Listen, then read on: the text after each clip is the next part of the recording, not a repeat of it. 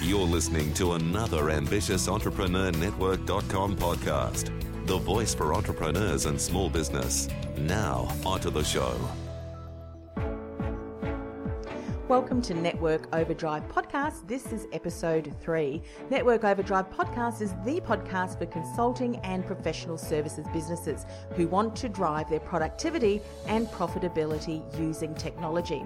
Now, on today's show, we speak with Network Overdrive CEO Greg Clarkson about the five profit stacks and why they're so critical in your business. We'll also spend time focusing on the first profit stack to find out how positively impacts profitability for consulting and professional services companies. And we'll also share how you can find out which of the five profit stacks you need to work on in your business to become more productive and more profitable with Network Overdrive's upcoming workshops. So, welcome to the show, Greg. Great to be here. How are you? Good, good. Now, as we covered in episode two of Network Overdrive podcast, we spoke about the five profit stacks. We're going to dive a lot deeper into the first one so people are far more aware of what is so important in this particular profit stack. But before we do that, just recap for everybody what are the five profit stacks? The five profit stacks are views of your business. And the first one that we're going to talk about today is a sales stack. Mm. And then there's a people stack, which relates to all aspects of your staff and culture and values. There's a production stack, which is relating to how you um, actually deliver a service or a product to your customer and then charge for that. Your finance stack, which covers your profitability and financials. And the structural stack, uh, which is things that are not often thought about but are really important to your business, such as risk mitigation, innovation, and competitive analysis. Mm, fantastic. The profit stack, the first one is the sales stack, as you say. What are mm. some of the features and functions that are so relevant in this particular stack? This stack, for many businesses, is the most important stack. Um, it's the one that's most top of mind for the business owner is mm-hmm. how do they win more business and how do they save money on customer acquisition? For the professional service industry, it's even more important because often they're only as good as their last job mm. and there's no guarantee they're going to get another job from that customer.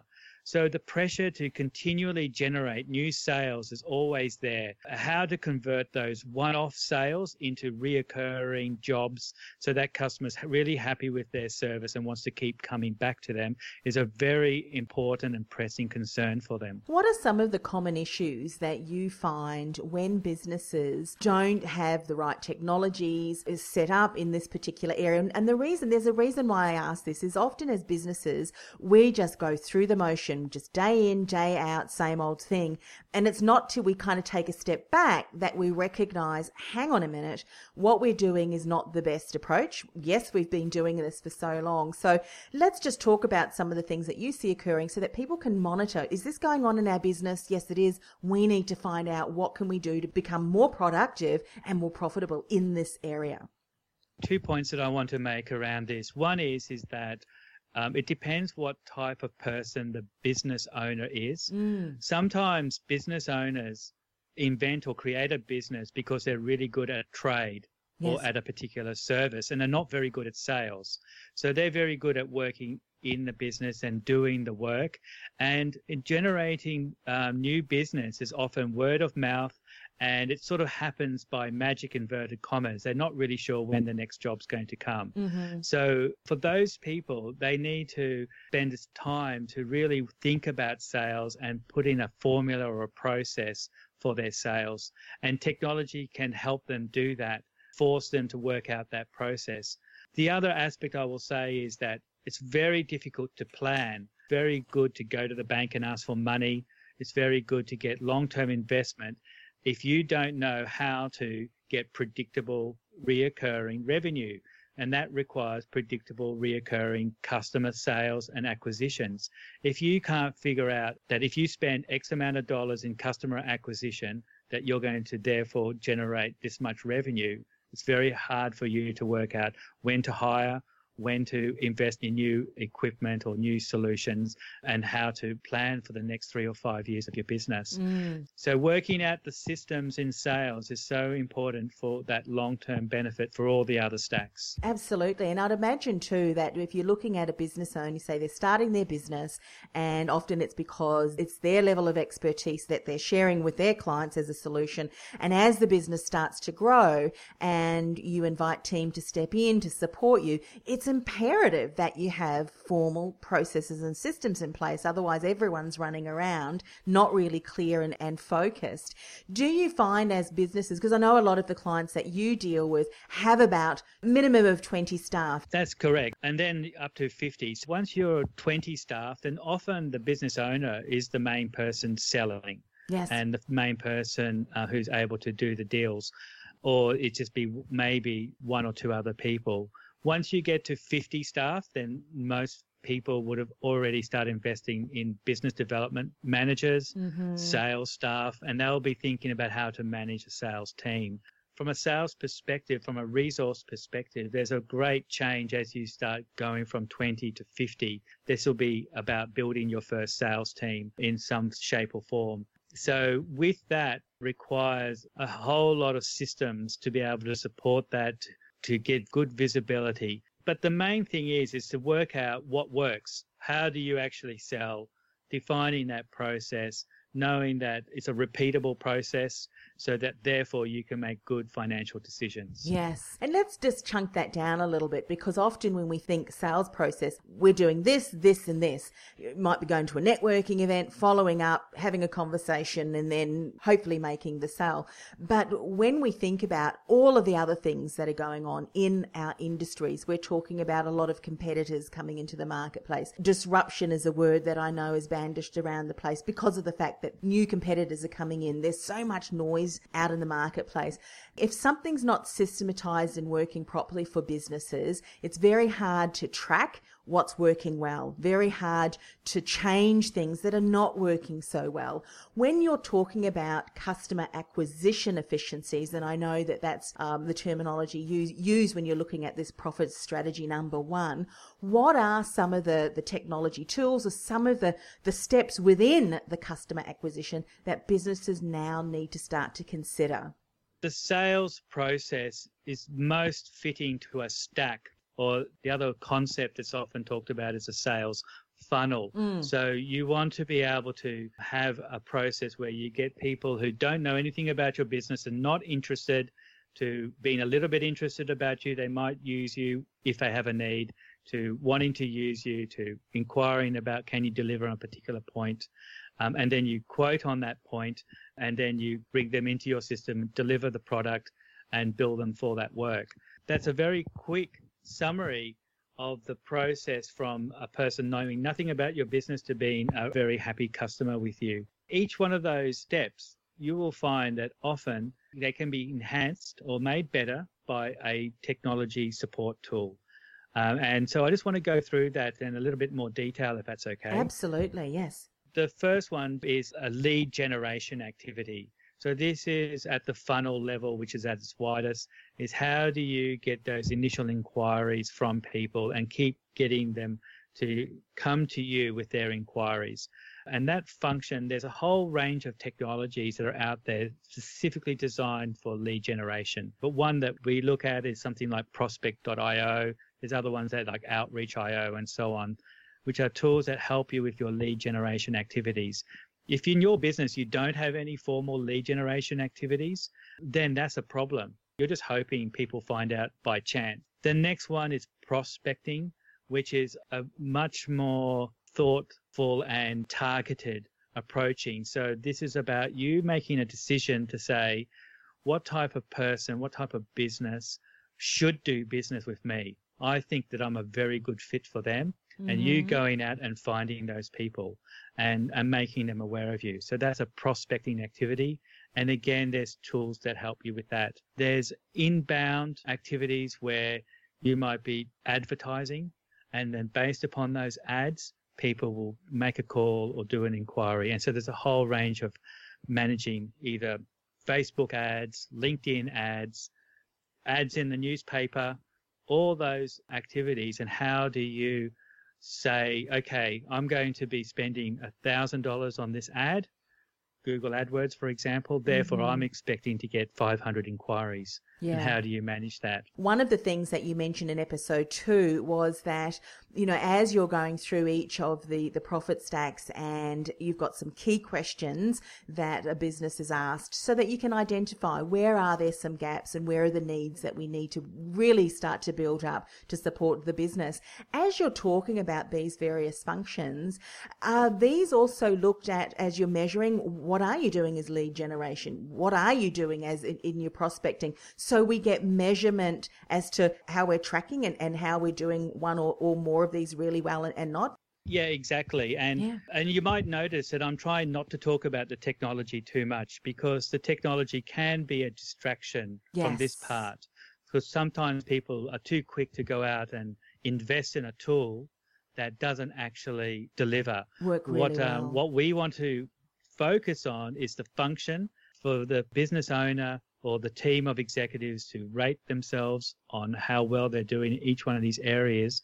And then we talk about the tool. Yes. We talk about the tool that they're currently using, which could be as simple as an Excel spreadsheet or just their Outlook inbox. Uh, and then we can talk about alternatives and whether those alternatives will make a difference mm. in improving the operation of that area, such as lead generation or prospecting outbound. So outbound is also about nurturing. So you might have a network of potential people that sort of might have done business with you once or you think would have expressed some interest in your business, but they're not ready to buy yet. Mm. So how do you keep them uh, aware of you? So when they think of that they might need you, that they're going to contact you and not your competition. So there's a whole nurturing activity that's required um, and then many people have a product evaluation or a service evaluation, and this could be like a demo, a webinar, uh, some sort of trial process that, mm-hmm. for them to test what you do. And then that's all moving someone from a cold to a warm lead. And then from warm to hot, you're actually wanting to give them a proposal or, or give them a quote you want to be able to convert them to actually making a purchase decision and understanding what's required to make that purchase decision. Then you're going to have ongoing relationship with them, which is what's known as a customer relationship management system or a CRM. One aspect which I've jumped over, which is important enough that we've made it a function on its own, but it's really just all of these areas, but just making a special discussion around social selling. The social media aspect, because it's new, depending on the business, they might be already understanding of how they work in a social media sense that it's already integrated. But for many people, they need to have that as a separate point of how are we doing social selling? Um, how do we encourage our team to work their network to be able to sell socially mm. in their mm. networks as well? Fantastic. And what I'm just going to do is just go through each of those again, just naming them because um, I know this is so important. So, lead generation, prospecting, inbound, which is more predictive, outbound, where we're prospecting and nurturing uh, the people that we're connecting with, then product evaluations, then the proposal, then sales conversion, then social selling on its own, as you said, is very, very important. And then customer relationship management once we've converted that client or the prospective client and that now they are working or using our products. And so do you find then that when people start to look at, okay, we can see where we're really floundering in this particular area, like for instance, lead generation, when you fix one area, it impacts positively on all of the other areas in the sales Abs- too. Absolutely. Also, the converse is is that if um, you may find that, like what often happens is they say, "Oh, I've got a sales problem. What I need to fix my sales problem is to get a CRM." And um, as you can see, that that CRM that you've got may be hopeless at lead generation, might be hopeless at prospecting. So why do you think that just getting a CRM is going to magically fix your sales problem? So you kind of need to see them um, holistically. So, yes, fixing one point will make a difference, but only if you have the holistic view and you realize how all these activities work with each other. Um, and then you can choose, okay, which one of these functions needs my attention. You know, you might have started the conversation like many people do with, oh, I need a new CRM. And they finished the conversation with us by saying, oh, you know what, what we actually need is a great product evaluation tool because mm. we've got all the people who want to know about us. But for some reason, when we go out and talk to them or demo our product, it doesn't convert.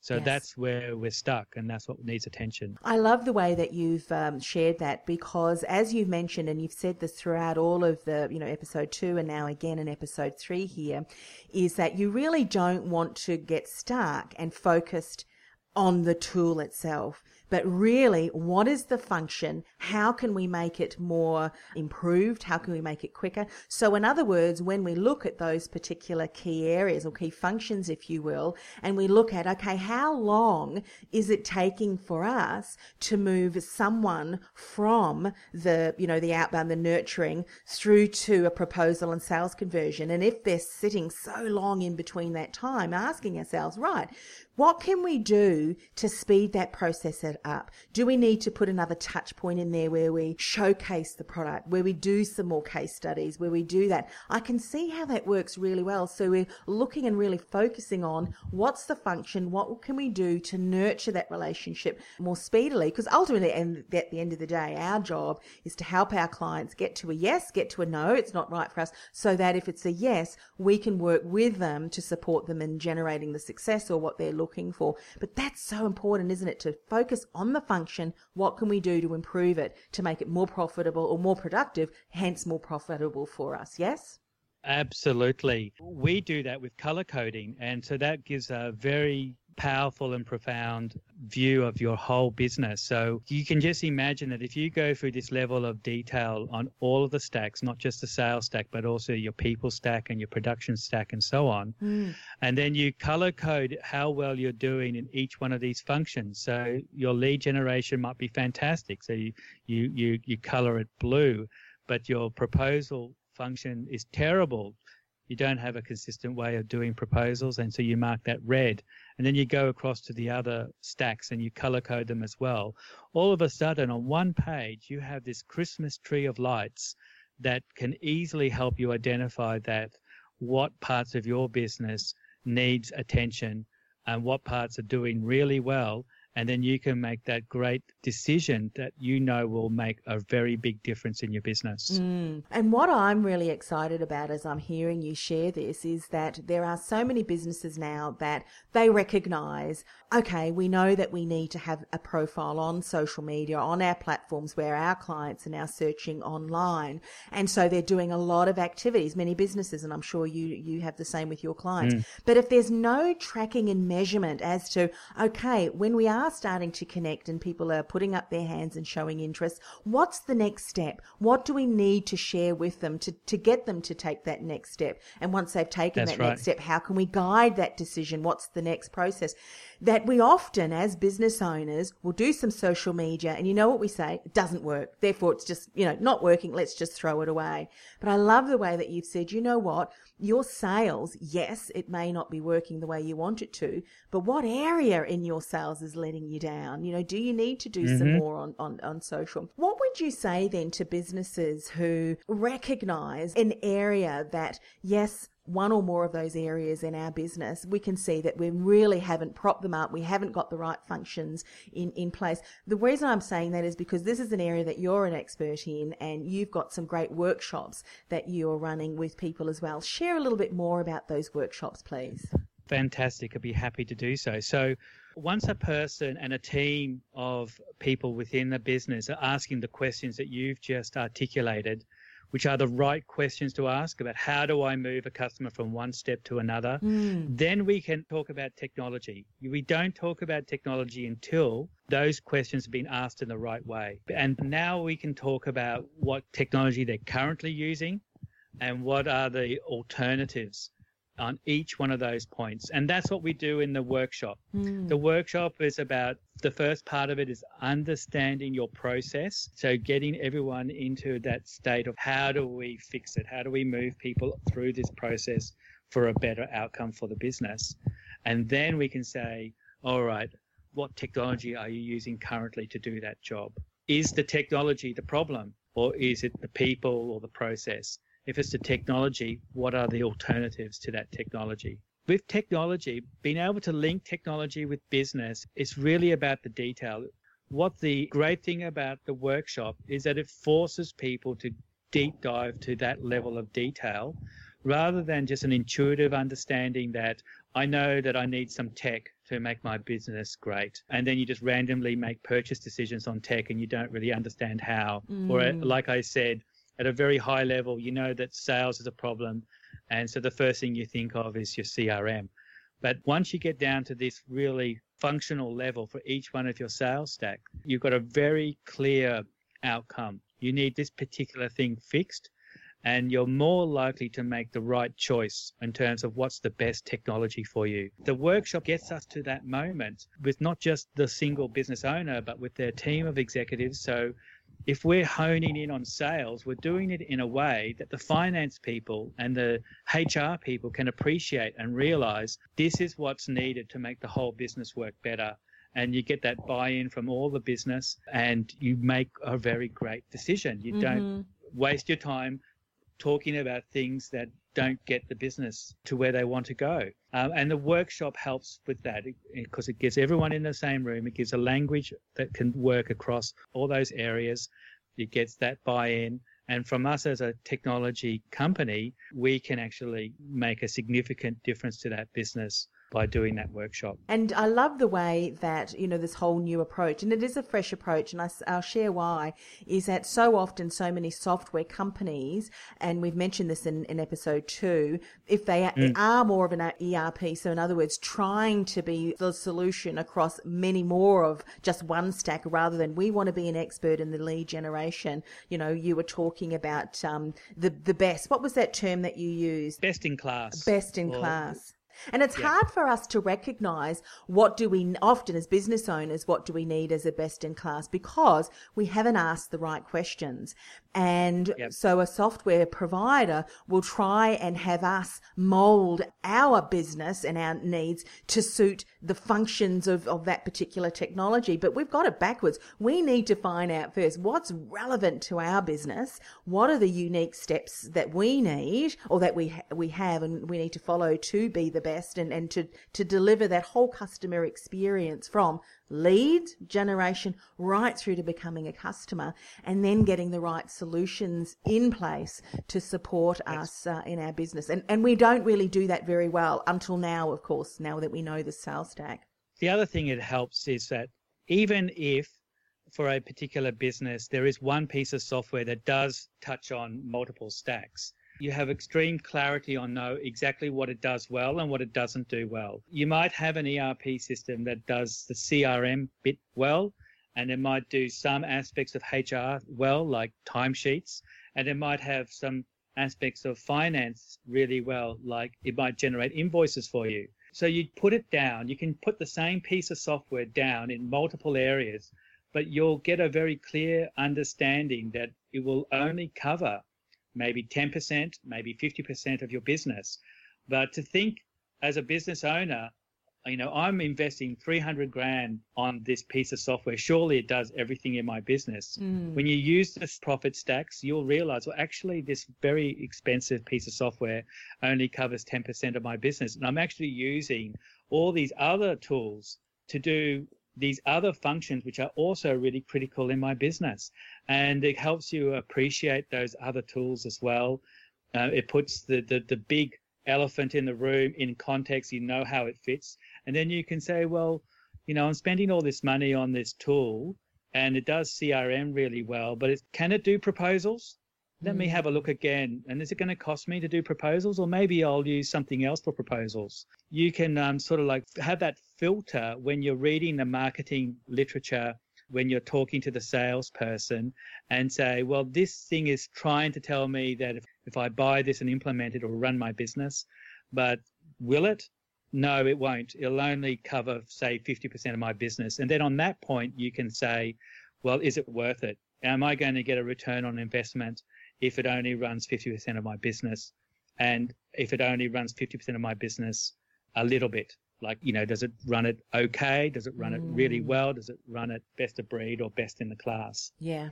And as we are clearly aware and gauging how well and how successfully something is supporting us or not, we can make so far more informed decisions as to, to what we need to do. It's not a lot of guesswork there, but really clearly informed decisions. And the fact that if we are then bringing on a, a specific solution just to handle leads or just to handle the proposals, it's not going to impact negatively across other, you know, across other factors or, or functions because it's just that core piece alone, which I think is exciting.